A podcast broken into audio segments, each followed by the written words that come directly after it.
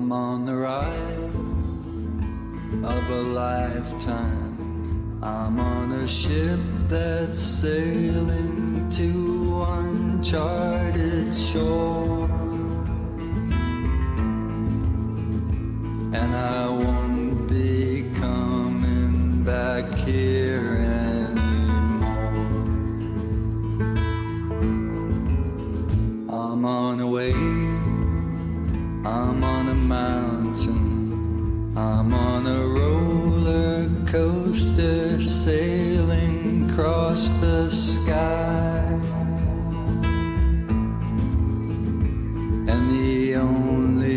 trouble is in wondering why.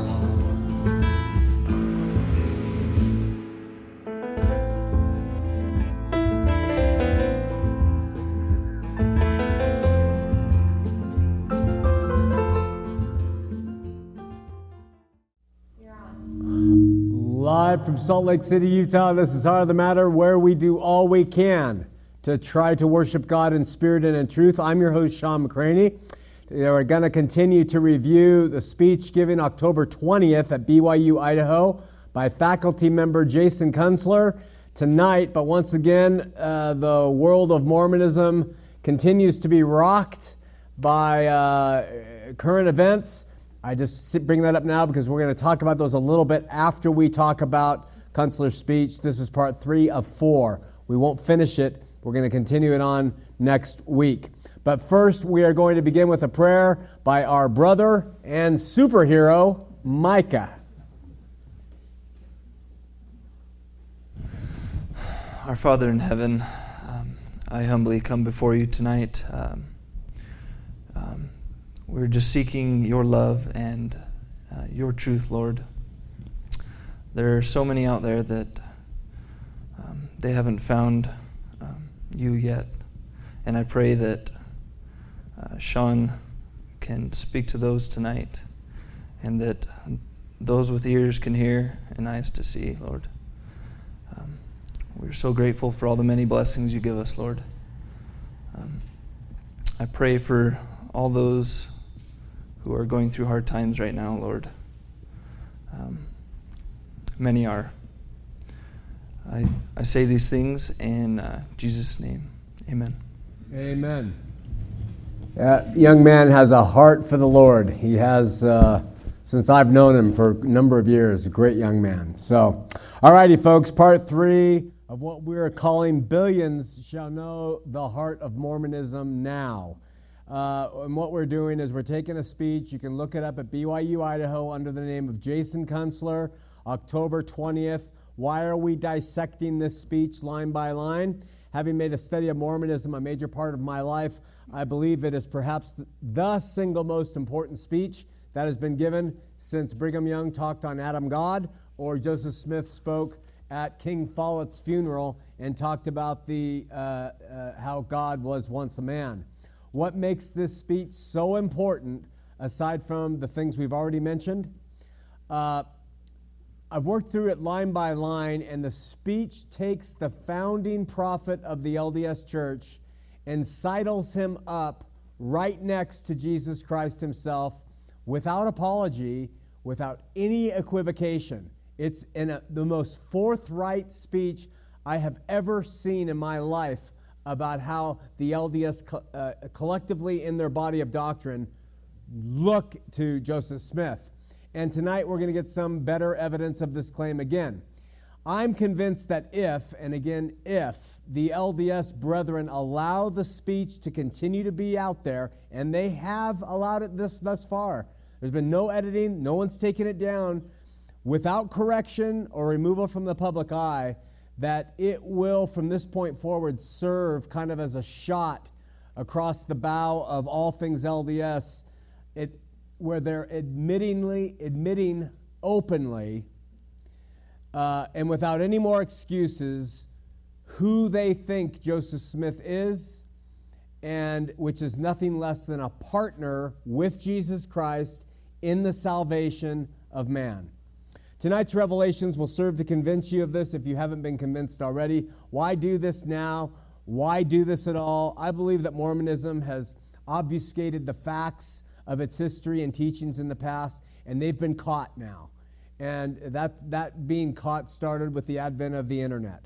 And, you know, before Sandra Tanner and Fawn Brodie and different people, they brought out books and they brought out stuff, but it really wasn't universally uh, uh, available until the internet. And so now, having been caught, they tried its hand at transparency toward the membership and with the public. And I think, in the face of all the stuff that's happening, they have a decision to make. First, they can admit that Joseph Smith was not what the faith has long claimed him to be and begin to change much of what Mormonism is about, or they can step up and boldly claim that he was everything that he said he was and more. And I think that's what Jason Kunstler at BYU Idaho has done. He has publicly stated he was everything that he claimed to be and more. Um, we left off last week hearing Jason Kunstler, the speaker at BYU, say about Joseph Smith, quote, he gave us the Bible. These are quotes.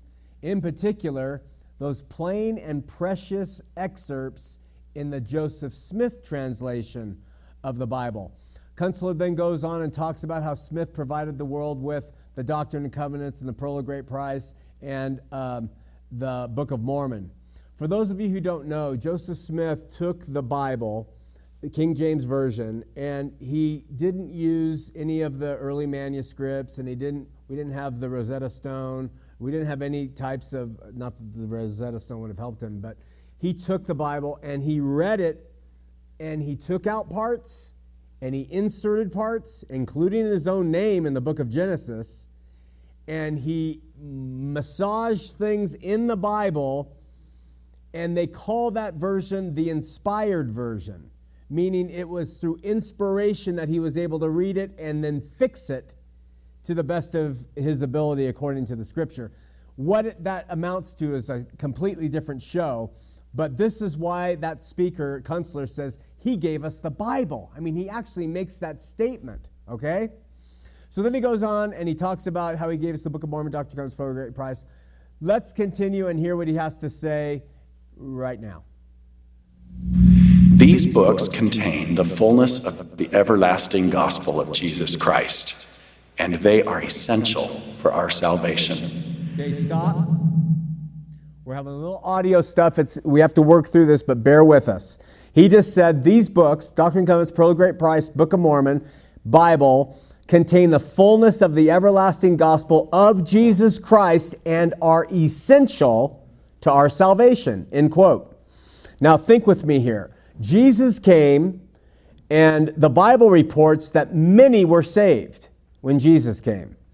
Those who were saved, like at the day of Pentecost, did not have access to the Book of Mormon, Doctrine and Covenants, or Pearl of Great Price. As a matter of fact, they didn't even have access to the New Testament. There was no New Testament. All they had was the Old Testament, and that lacked Joseph Smith's uh, uh, corrections.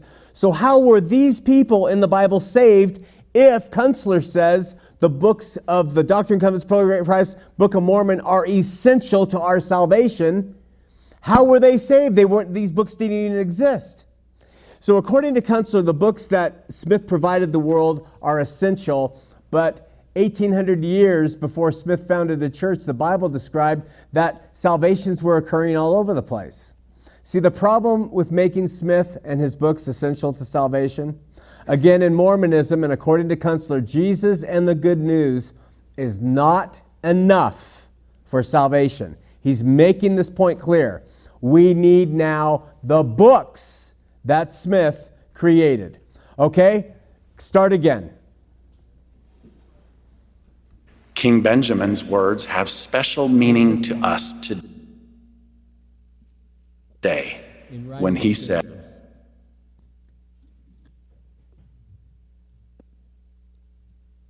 precious excerpts in the Joseph Smith translation.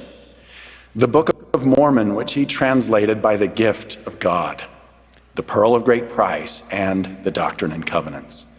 These books contain the fullness of the everlasting gospel of Jesus Christ, and they are essential for our salvation. King Benjamin's words have special meaning to us today when he said, Were it not for these scriptures, which have been kept and preserved by the hand of God, even our fathers would have dwindled in unbelief, and we should know nothing concerning these things. In writing the scriptures, the ancient prophets had their eyes fixed not only on Jesus Christ, but also on Joseph Smith. Okay, stop. Okay, so he goes, he, he quotes a Book of Mormon uh, character named King Benjamin, but, that, but what he says next, he says, in writing the scriptures, the ancient prophets had their eyes fixed, listen, not only on Jesus Christ, but also on Joseph Smith.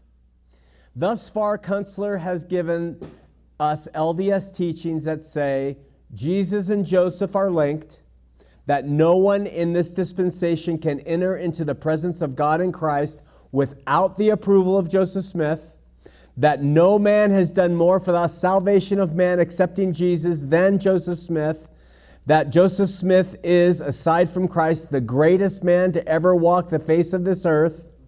And now he has said that when the ancient prophets wrote, speaking of future salvation of the world and looking to Christ, they not only were just looking and speaking of Christ, but they were also, also speaking of Joseph Smith.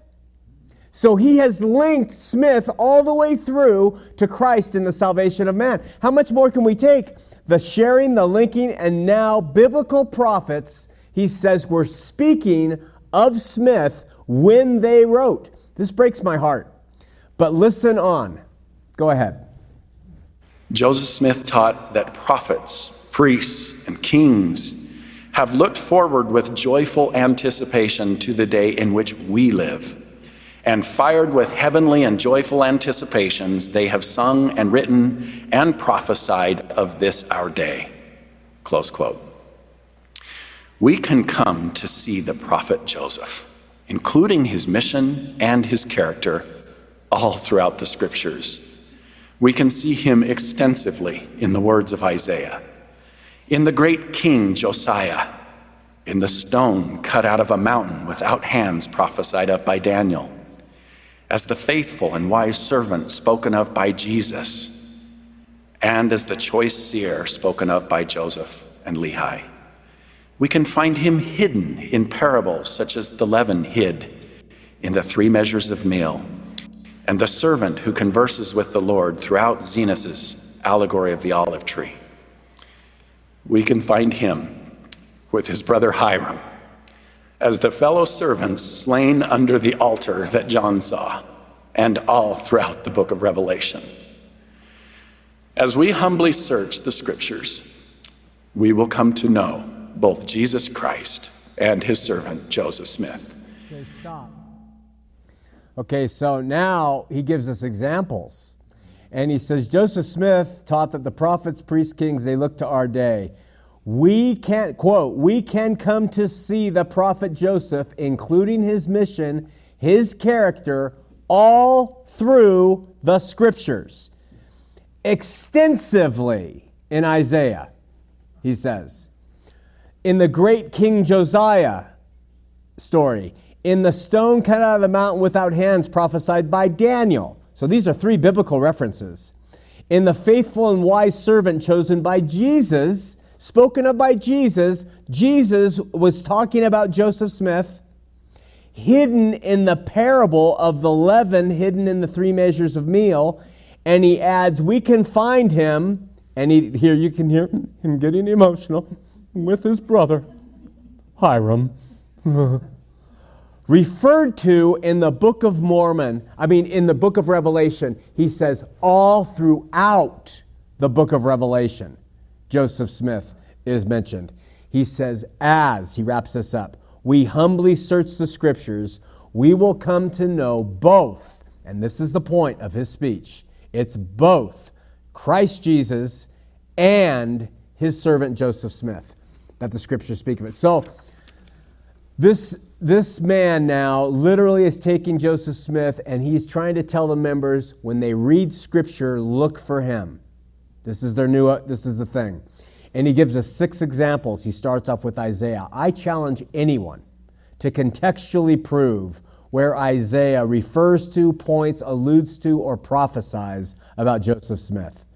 There are, there are scholars who have read Isaiah for thousands of years, have written entire voluminous volumes on Isaiah. None of them see, recognize any other person. The only people who see Joseph Smith in Isaiah are the people who have been programmed to see Joseph Smith in Isaiah by men like Kunstler.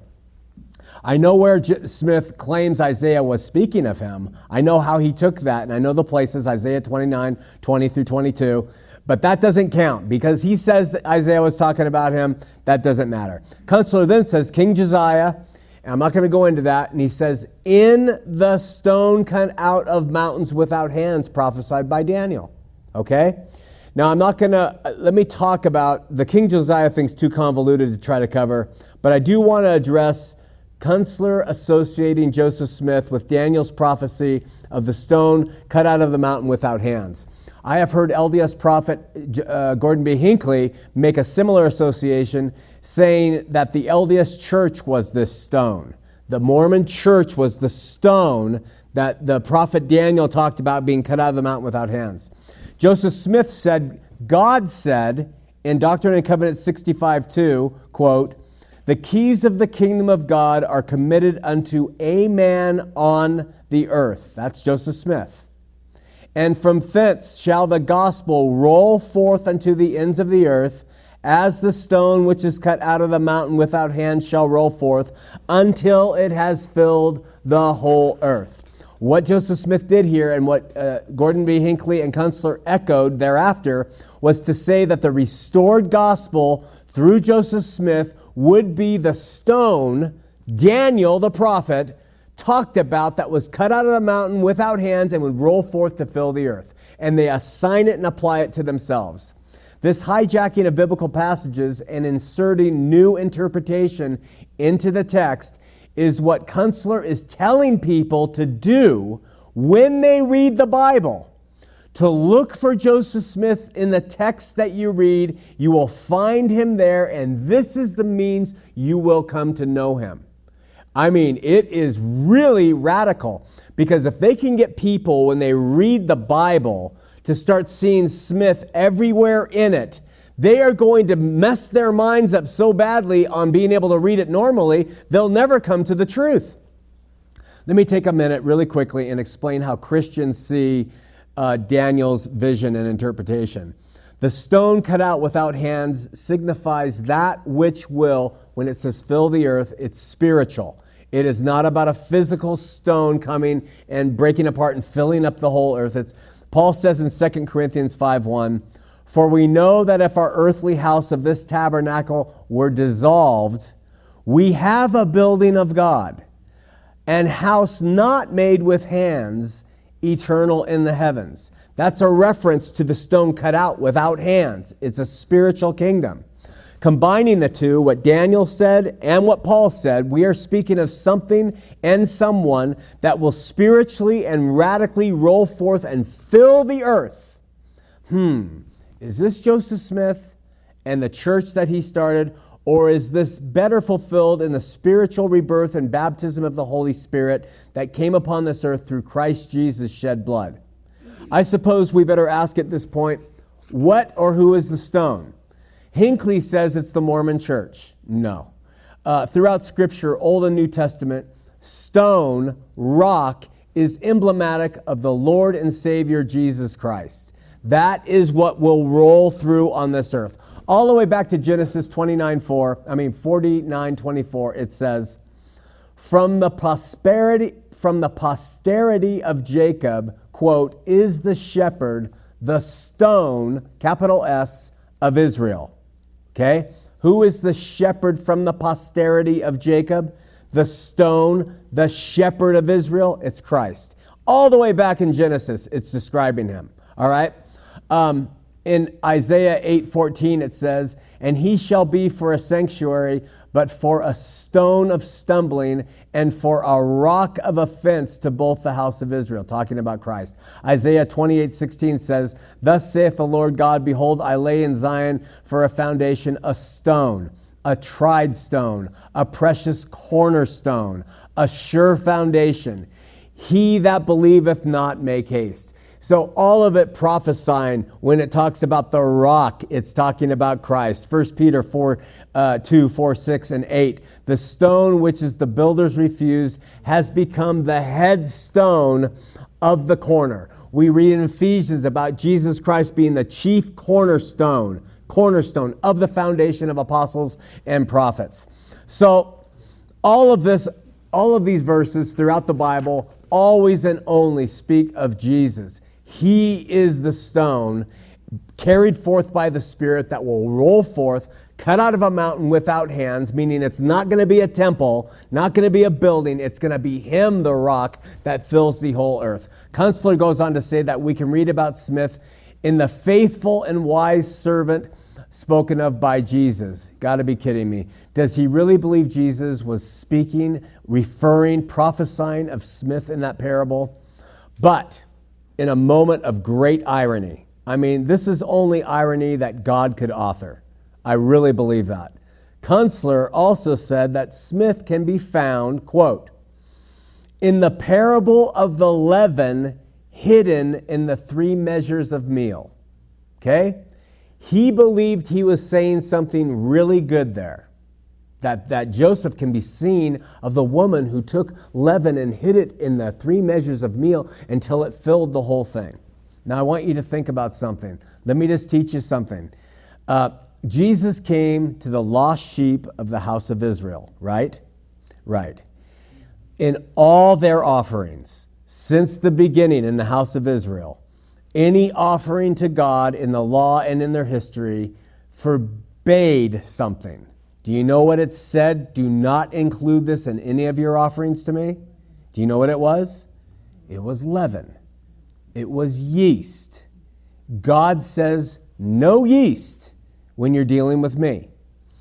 Paul uses the product of yeast or leaven properly in 1 Corinthians, describing the church there. This is what he says, 1 Corinthians 5. It is reported commonly that there is fornication among you and such fornication as is not so much named among the Gentiles, that one should have his father's wife. What was happening there in Corinth is there is a guy who took his father's wife. And Paul says, It's been reported that you guys are having fornication, but in a, in a style that's not reported among many Gentiles.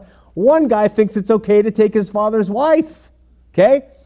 He goes up and he says in verse 2, You are puffed up, is what he says and have not rather mourned that he that hath done this deed might be taken away from you. For verily, as absent in the body but present in spirit, I have judged already as though I were present concerning him that has done this deed. In the name of the Lord Jesus Christ our Savior, when you were gathered together and my spirit with the power of the Lord Jesus Christ, deliver this one unto Satan for the destruction of the flesh, that the spirit may be saved in the last day of the Lord Jesus Christ. And then he says, Listen, your glorying, meaning it's okay, is not good. He says, Know you not that a little leaven leaveneth the whole lump? Now, what he's saying is, you have allowed this man who's taken his father's wife, and you're glorying in what he's doing. And he says, by doing that, introducing that into the body, you are leavening the whole thing. What does leaven do? It produces a gas it produces putrefaction. It produces corruption into otherwise good meal, and it causes it to puff up and grow, yeast. And to God, it's a symbol throughout Scripture of something bad, something that is not good, all right? Leaven's corroding and inflating power to puff up, referred to as alluded by Jesus. He talks about the Pharisees, and in Matthew 23, um, I mean, in Matthew 16, he says, Take heed and beware of the leaven of the Pharisees and the Sadducees. Beware of what they introduce into your uh, conversations, etc.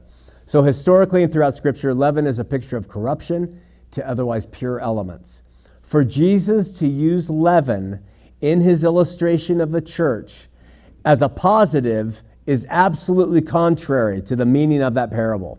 He was saying, in the context of, remember, he said a bunch of parables, the kingdom of heaven is like, he said it's like a big net that catches a bunch of fish. In that net, there's bad fish and there's good fish.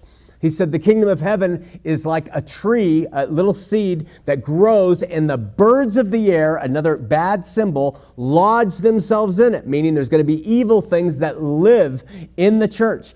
He says the kingdom of heaven is like a guy who plants wheat, but somewhere someone went in and planted weeds too. Let them grow up together, showing that there's bad mixed in with the good.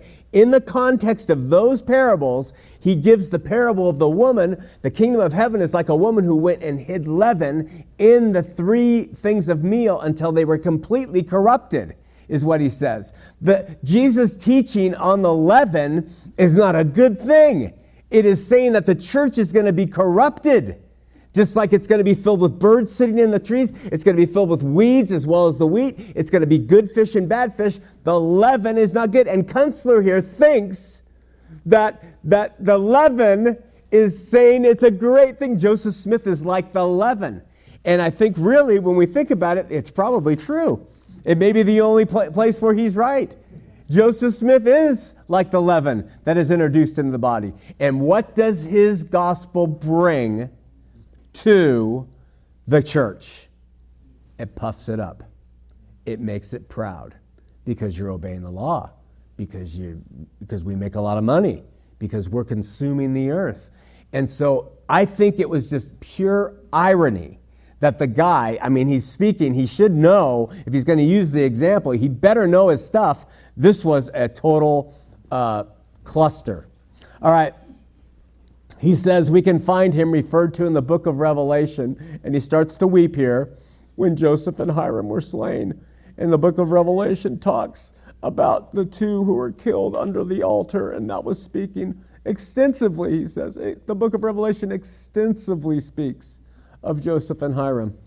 Uh, he's talking about Revelation 6, 9 through 10. It says, And when he had opened the fifth seal, I saw the altar of souls of them that were slain for the word of God and for the testimony which they held. And they cried with a loud voice, saying, How long, O Lord, holy and true, will you not judge and avenge the blood of them that dwells on the earth? He says that Revelation is talking about Joseph Smith there. Let me ask you a question. First chapter of Revelation. Who's it written to? Who's it written to? It says right there. It's written to the seven churches in Asia. That's who the book was written to. Not to us. Not about Smith. Not about anything except to the seven churches and what they were going on. It's an apocalyptic message describing the history of God and warning, warning them of the imminent destruction of Jerusalem, including the temple, uh, which amounts to uh, the end of all things for them. What was at the temple? There was altars, and at the very front of the te- at the very front of the temple was an altar where they offered sacrifice, and it's presumed that the that John the Revelator wrote that there would be at the destruction people who were slain and left under that altar. That is the context for it. For him to apply it to Joseph and Hyrum and the death of their gunfight against others when they shot back and tried to kill them is preposterous. What Kunstler and those he has cited and quoted have done is they have taken the Word of God and they have sought to get it to apply to LDS history and Joseph Smith. It's astounding, it's disturbing approach because the net result is watering down the singular mission of Christ Jesus, the sharing of his singular gospel, uh, where he said, It is finished, and it was finished, establishing the church where the gates of hell would not prevail against it. Smith said it did, linking Joseph Smith uh, to, to Jesus' rule and reign uh, from a man born in the 1820s or 1800s. His proposal for members of the LDS faith to search the scripture to see and discover Smith is really unconscionable. It's a new level of brainwashing. All right, go ahead, Lanes. In this connection, may I offer a suggestion to all of us? If we truly desire to know the prophet, we must go to the right source. And that is not a Google search. Stop. Uh, I would suggest that the way to know the prophet is to go to a Google search. Uh, you are look at you go to a Ford dealer and you say, "I'm thinking of buying a Chevy." The Ford dealer says, "Ah, oh, the Chevy's no good." You go to the Chevy dealer, and you say, I'm thinking of buying a Ford. The Chevy dealer says, oh, the Ford is no good. So you look exactly into Ford and their history and what, how they make a Ford, and you go to Chevy and you look at the, at the Chevy and how they make the Chevy. You go and you do a Google search and you read from church sources. What, what is the reference that we're going to now? What's it called? They're putting out their things about. What is it? Fairmormon.com. Fear? Fairmormon.com. fairmormon.com. Uh, do a Google search. Read everything. A Google search, in my estimation, is a billion times better uh, information on the person of Joseph Smith than taking the Word of God and trying to discover him written in the lines of the Bible. Also, notice the directive stay away. The directive is stay away from internet sources. Um, he supports this directive by quoting LDS prophet Ezra Taft Benson. So here's what he says. As President Ezra Taft Benson taught, today, with the abundance of books available, it is the mark of a truly educated man to know what not to read. Okay, stop. Okay, they're just working people, just working people, what not to read. John F. Kennedy once said, libraries should be open to all except censors. The LDS mantra to avoid certain information is a deep seated desire, in my estimation, to censor. Censor every member and, not, and get them to not look, not investigate. It's, they can't do it anymore, though. It's kind of out of their hands. So their only course of action is to get people to feel, feel badly for investigating and, and, and to then and use their imaginations to try to see Smith in the scriptures now. Uh, investigate all things, everything, with all of your heart, with all of your mind, everything you got. Some information is bad, absolutely, and some is good. But you can never go wrong with investigation wanting to know the truth. Now, admittedly, if you are investigating to pad your personal desires, to prejudice yourself, um, to discover what you want to be true, it's really dangerous because you will find what you want to be true. I mean, I mean, I am convinced of that. We see and discover what we want to see and discover. This is why they are telling their members to seek Smith in the scriptures. They, if they have that mindset to look for him in the scriptures as they read, they will discover him. We seek, we discover what we seek. So humans are so programmed to, dis- to discover what they want to find that I guarantee you, if you want to find Hugh Hefner in the Bible, you could find him. If you really search, you'll find something that will prove Hugh Hefner is in the Bible. I guarantee it. You can do it, you can twist it. Uh, but there is an enormous difference between investigating and seeking to know and, and, and try to balance it out than to justify your prejudices. And that means Christians too. It means everybody. Open it up and don't be afraid. Okay, go ahead, uh, Lanes. The Lord gave us the key to knowing Joseph Smith when he said, Seek ye out of the best books words of wisdom. And what are those best books? Brothers and sisters, they're the scriptures. The Savior the LDS scriptures uh, have been provided to them by one man and who had God mention him in them, including in the revisions of the Bible that he provided. And he says, This is the way. Seek out the best books, and the best book are the scriptures. So we go to those to discover Smith. Again, it's a, it's a very uh, scary, uh, slippery slope. Go ahead, Delaney. You're taught that we shall know them by their fruits we will come to know the prophet by daily partaking of his fruit, the scriptures, more than any other writings. Okay, stop. Jesus said in John 5 9, listen, search the scriptures, for in them you think you have eternal life, and they are they which testify of me. Okay? Kunstler just told his audience to do the same thing to discover Smith, that they testify of him. Jesus said, Search them, they testify of me. Kunstler has said, Search them, they testify of Smith. It's diabolical. It really is.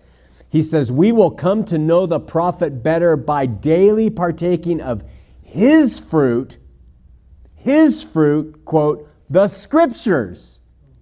So he says they're his fruits, the scriptures. He's telling members to search the scriptures because they testify of Smith. But once again, he's painted himself into a corner. And let me explain why. He started off by saying, We will come to know the prophet better by partaking of his fruit, the scriptures. In Matthew chapter 7, Jesus teaches about fruits. Here, Kunstler has tripped himself up once again. In his teaching, Jesus makes this plain. The way you can know the quality of a tree is by its fruit. He says a good tree produces good fruit, a bad tree produces bad fruit. That means a good tree doesn't produce both. The way you know the fruit of something or somebody is by looking at the fruit. If it's good, then that tree is good. If it's bad, then the tree is bad. But you don't have a tree that on this branch gives you good fruit and on that branch gives you bad. The tree as a whole is either good or the tree as a whole is bad. And this is how Jesus says to know a prophet. He says, if someone says they're a prophet, take the tree, look at the fruit, and if it's good, meaning all good, it has to all be good, they're a prophet. If it's bad, they are not a prophet.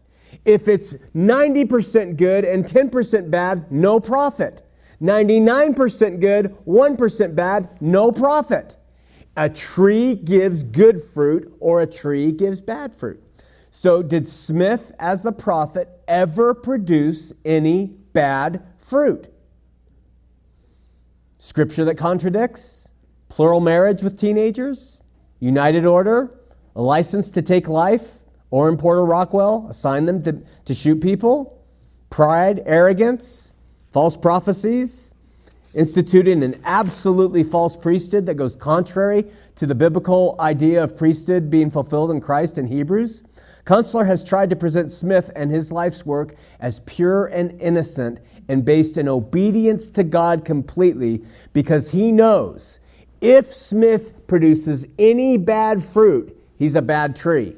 And so in this speech, he has tried to reiterate he has done nothing but good.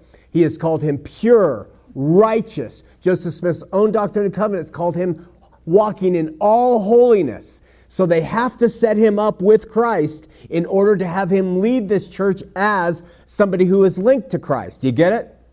Don't roll over. Test all the fruits that Joseph Smith produced. If any prove bad, he's bad as a prophet, not as a person, as a prophet.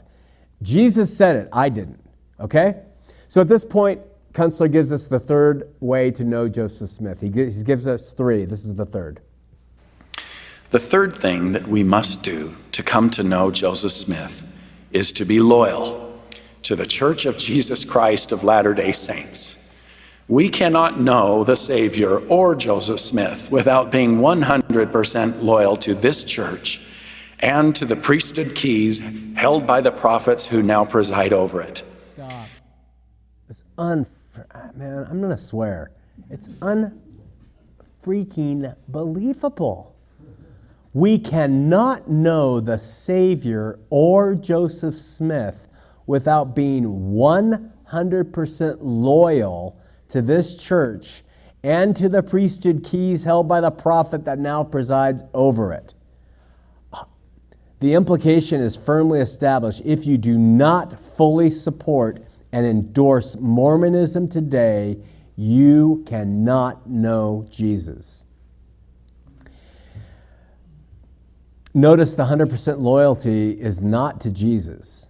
That Kunstler didn't say, you need to be completely loyal to God and Christ, which is impossible because no one is to know him. But he says it's to the LDS institution. And here we see Mormonism has inserted itself, the church, in between God and man. I am personally convinced that everything we do, everything we choose, everything we allow, we're responsible for those choices.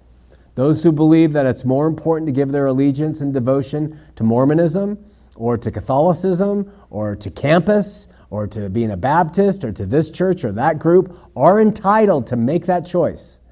But don't make a mistake. We will reap what we sow. And I'm personally prepared to fully reap my personal decision to refuse all these intermediaries completely. Every freaking single one of them completely and stand before God through Christ alone. No one else. I suggest that this is the message of the good news. You might see it differently, but it's our right and it's ultimately our responsibility to seek God in spirit and in truth directly and without the intervention of men. And I, I just personally believe that when we die, if we have allowed these institutions to step in and do things for us, I personally believe God will say, Why did you do that? My spirit called to you. My son gave his life for you. And you kept putting these men and these women up in front of you to make decisions for you in your relationship. But I would also suggest that, counter to what Kunstler and Mormonism promotes, that every individual is being called by God through the Holy Spirit to come to Him directly. And that is, we will be responsible. And in this, there is life, there is liberty, there is an unencumbered relationship with Him that cannot be corrupted by the leaven of this world when you have it, if you just seek Him.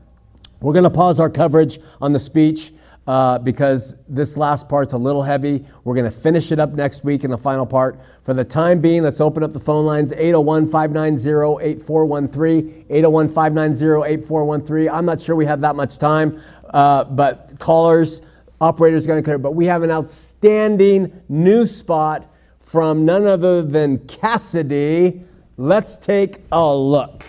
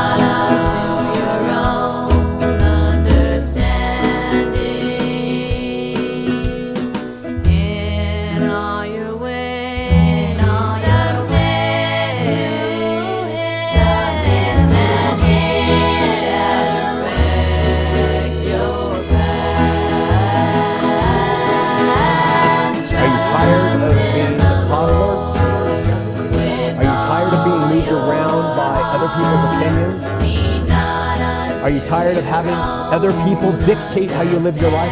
Open the freaking Bible. Sick of being told what to believe by men and pastors? You have the right, read the Word of God by the Spirit and let God tell you what to believe and then believe it. You don't have to agree with me or anybody else, but your liberty is not going to come by not doing anything. Your liberty comes by reading the Word of God.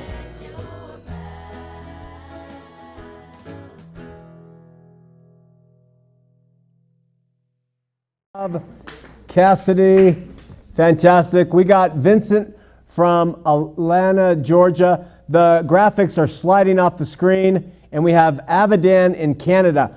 Uh, we're going to go with Vincent first. I'm guessing this is one. Vincent, you're on Heart of the Matter. Hey, Shawn. How are Vincent? You? Hey, how are you? Hold on one second, Vincent. Okay. Okay. Talk. Keep talking, Vincent. Oh, can you hear me at all? Yeah, keep going. Keep talking. Okay. Um, I'm talking. Uh, I don't know what to say. Um, you know, you got really. Okay, go ahead and give it a shot. Vincent? Hello. Hi. I think we've died, Vincent. Can you hear me? I can hear you. Can you hear me? Yeah, I can hear you. Okay, Vincent, just talk and we'll, we'll, we'll keep working on the audio. Just say your question. Okay. Um, my question would be, I guess, for you, Shawn. I've been trying to get in touch with you for a while now, man. You're you're a hard guy to get in touch with. But I talked to you a couple weeks ago, um, and I told you that I was, I don't know if you remember, I'm getting my PhD. I do remember. Yeah. Well, uh, just, just to be honest, I mean, my my faith in the whole like God thing hasn't really been getting stronger. I think that I'm practically an atheist now. But um, what I would ask is, is there any circumstance, any on planet Earth, that you would think it's okay to own another human being? To own, Another human being, whether it be indentured servanthood, however you want to put it, to own people as property. I personally would have a great deal of difficulty with that. However, um, if there was a law that certain people needed to be owned in order for certain commerce to go on, and I was part of that, see myself going through with it, but it doesn't mean I would be a, a, a terrible person. It means I would be a very good owner. So I can see myself participating in owning another person if it was part of the culture and community of the time. Did we lose you? No, can you hear me? Okay, keep going. Yes. Um, well, the problem I have with it is I don't even think in culture that I could ever own anybody. Um, and I think it's highly immoral. And then the other thing is uh, that I have an issue with is in Exodus 21, you know, it's talking about the heathen slaves, which is the um, the slaves from other nations. That oh well, if you beat them, as long as they don't die in one or two days, that really it's your loss because they were your slave, and you know, you make money off them. So as long as you beat them and you don't kill them, well then that's okay. Yeah. That's a problem for me. And the other problem I have is I, I'm sorry, like we know from archaeology and history that like obviously they didn't have guns back then. So like when they killed infants, they slaughtered them. Yeah. I can't see myself killing an infant, and any God that tells me to do that, I'm really going to tell him to screw off. I'm not killing a baby because you tell me to, and I really don't see the difference between that. Like, okay, if radical Islam goes into lands and say, well, our holy book tells us to kill all these people, women and children, and Christians are like, oh, I'm so offended by that. What's different than what Moses did? I mean, he went into different lands with different people. I mean, you literally have to say they got the wrong God, so that makes it immoral. Yeah. Uh, let me put it this way, Vincent. This is how I see it, and for whatever it's worth. But I do want to talk to you, and if you and, and if you stay on the line, I'll have someone give you my cell phone, so you can call me directly and we can talk. Um, but just let me say this: Okay. the Old Testament is a book that is dealing with God calling out a nation from among a very pagan group of people. And he said they were emblematic, we're using that word a lot tonight, of his righteous people and him wanting to keep them pure. And so when they would go into a village and they would go to take that over, as a picture of sin in our life, he would say, kill the animals, kill the males, the females, and the children. Now, in our day and age, you, I would hope you would say, I'm not going to kill a child. But again, contextually, going into a pagan country, they supposedly they were having sex with uh, each other, with the children. They, were- they were pagan. They were offering human sacrifice. And those pagan countries and those pagan people represented the leaven to the nation of Israel. And for them to let those, those people survive would have corrupted that nation as a people. I, all I can say is that's how I see it. I can't say we can justify it in our day and age, but that's what he was dealing with, and they were under his law. And his law was not going to allow any unholy thing in the presence of his people. And so he said, as a picture, wipe them out. And when they wouldn't, it was introducing leaven into that, nas- that, na- that nation of Israel. That's how I see it. I don't justify it, it's the only way I can explain it.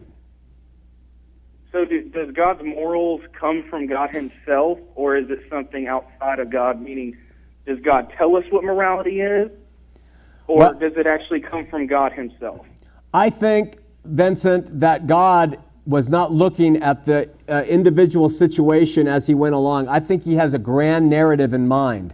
And in order to bring us through to that grand narrative end, which is, I believe, he will reconcile all people to himself, including those babies who were killed back in the day. I think in order to bring it all about in the midst of a fallen, corrupt world, he, uh, he used and abused and allowed all things to go on, knowing that he would bring about a good end. In terms of his morals, I think that God is love. It's not that he has love, he is love. Now we can say, What? You call it God's love? That he was killing children? In the long narrative, yes. In the end, yes. It would work out to that. In the short term, through just looking at that, it would look very bad. And that's what I would suggest for you to do is try to see what's the ultimate end purpose means of that whole biblical narrative that we read from Genesis to Revelation. Yeah, I'm. I'm just having problems with it because I know you are. to me And- that doesn't make sense. Because oh, well, if we kill babies, I'm the creator of the universe. Let me give you a historical book from a thousand years ago. Let me never show myself to anybody. Let you know all these miracles that happened before. We don't see. I mean, how is it? You know, and I could go on another tangent, but the whole thing is, if if God is love, then love actually comes from Him, which means morals come from Him. If if morals, okay, so like if morals don't come from God, but He's explaining what morals are, then mor- morality doesn't come from God. Therefore, we don't need God. We just need morals. But if morals do come from God, if He says what is right and what is wrong, and that's why we live this way, as all these idiotic apologetics try to say that, oh, well, you know, because Shawn, I have a problem with somebody telling me that I know what's right and wrong, like someone telling me that they know what I know. So they say that Romans 1, you know, we all know that there's a God and we just suppress the truth and all that. Okay, if that's the case, then his morals are arbitrary. Whatever he says, then it's moral. So it's a circular reasoning. God is love because love is God and God is love and you know, the Bible is true because the Bible says it's true. Do you see what I'm saying? I do. I do. I understand it, and I don't think I can uh, answer it efficiently, at least not in over a, a on-air call. But please stay on the line, Vincent, because I do want to talk with you, and I think that you and I could have some good conversations. And I'm not sure that I can add anything to to how you're seeing things now, but at least we can converse, and I can show you how I see it.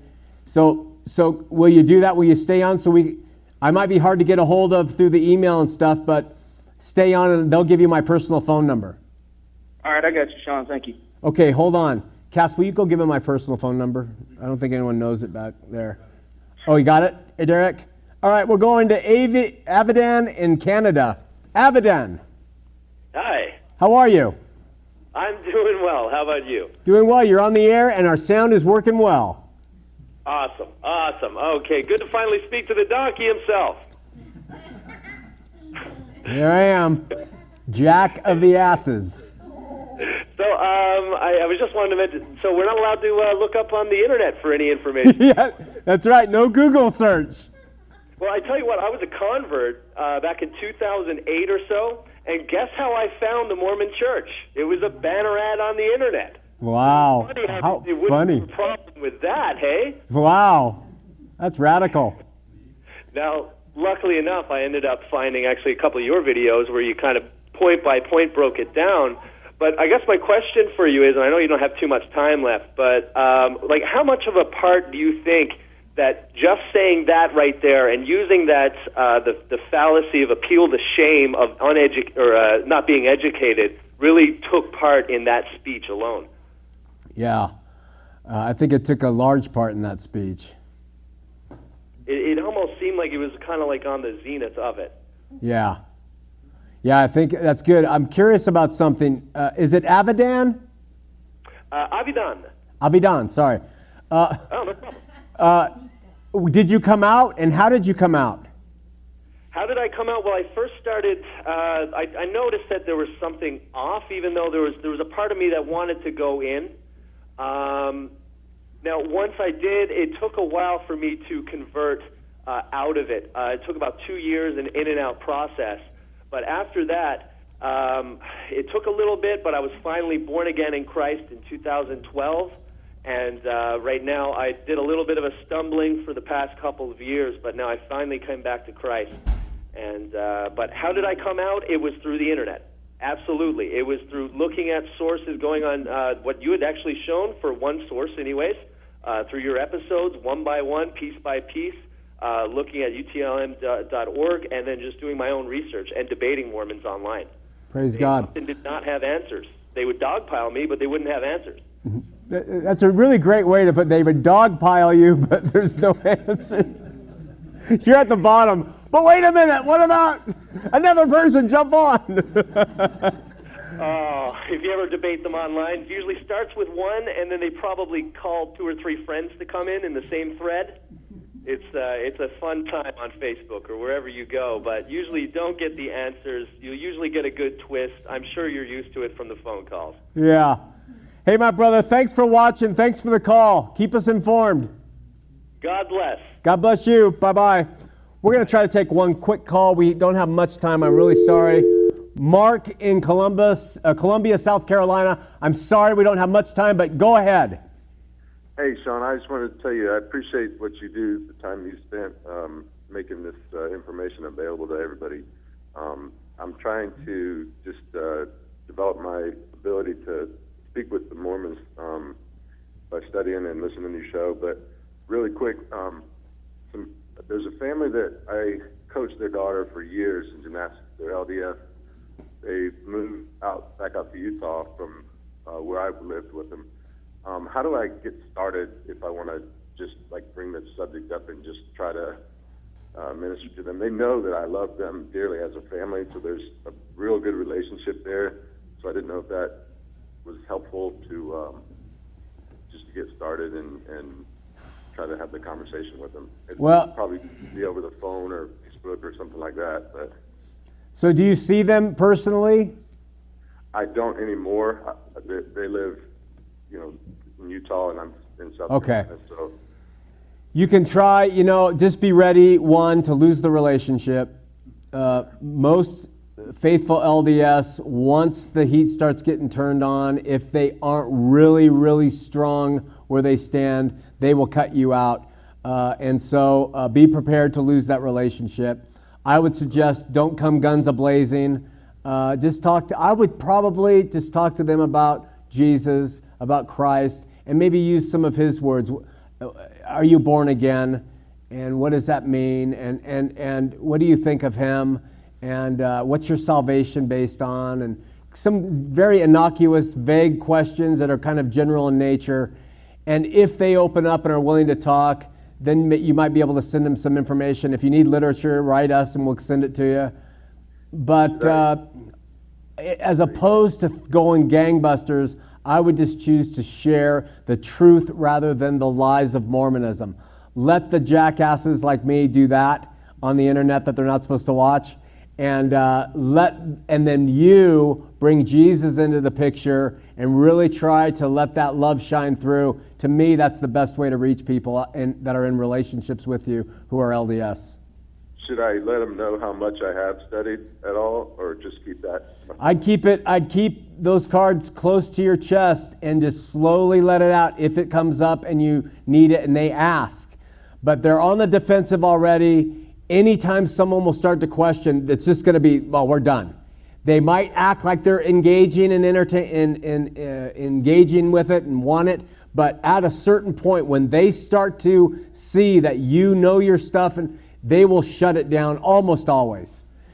And then years later, they may contact you once they've kind of gone through it and decided for themselves that it's all messed up. Yeah, All right. Well, I appreciate you, brother. Thanks for All right. you. Thanks so much, Mark. Hey, hey, listen, if you need some uh, material, stay on the line, will you? And we'll get your name and address and send it out to you.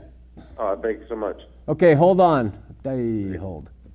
All right, really quick, we're going to wrap this up. We're out of time. Uh, but uh, the homosexual thing, the, the same gender marriage, and what they've done with the children.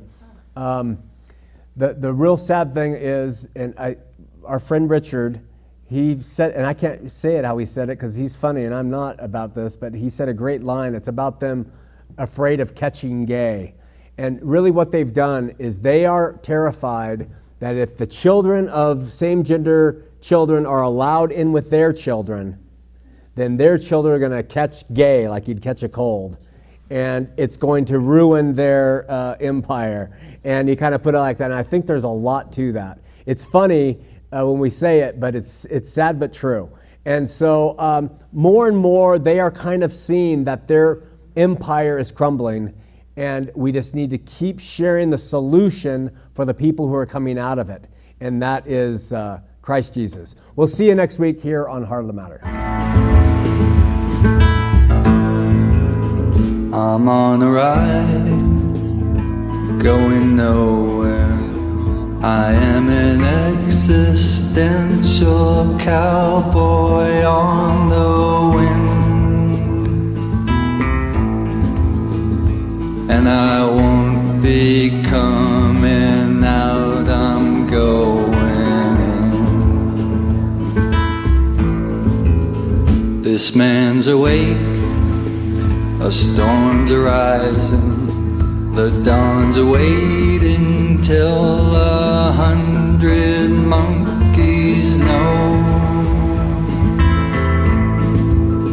And I can feel the light-filled monkeys start.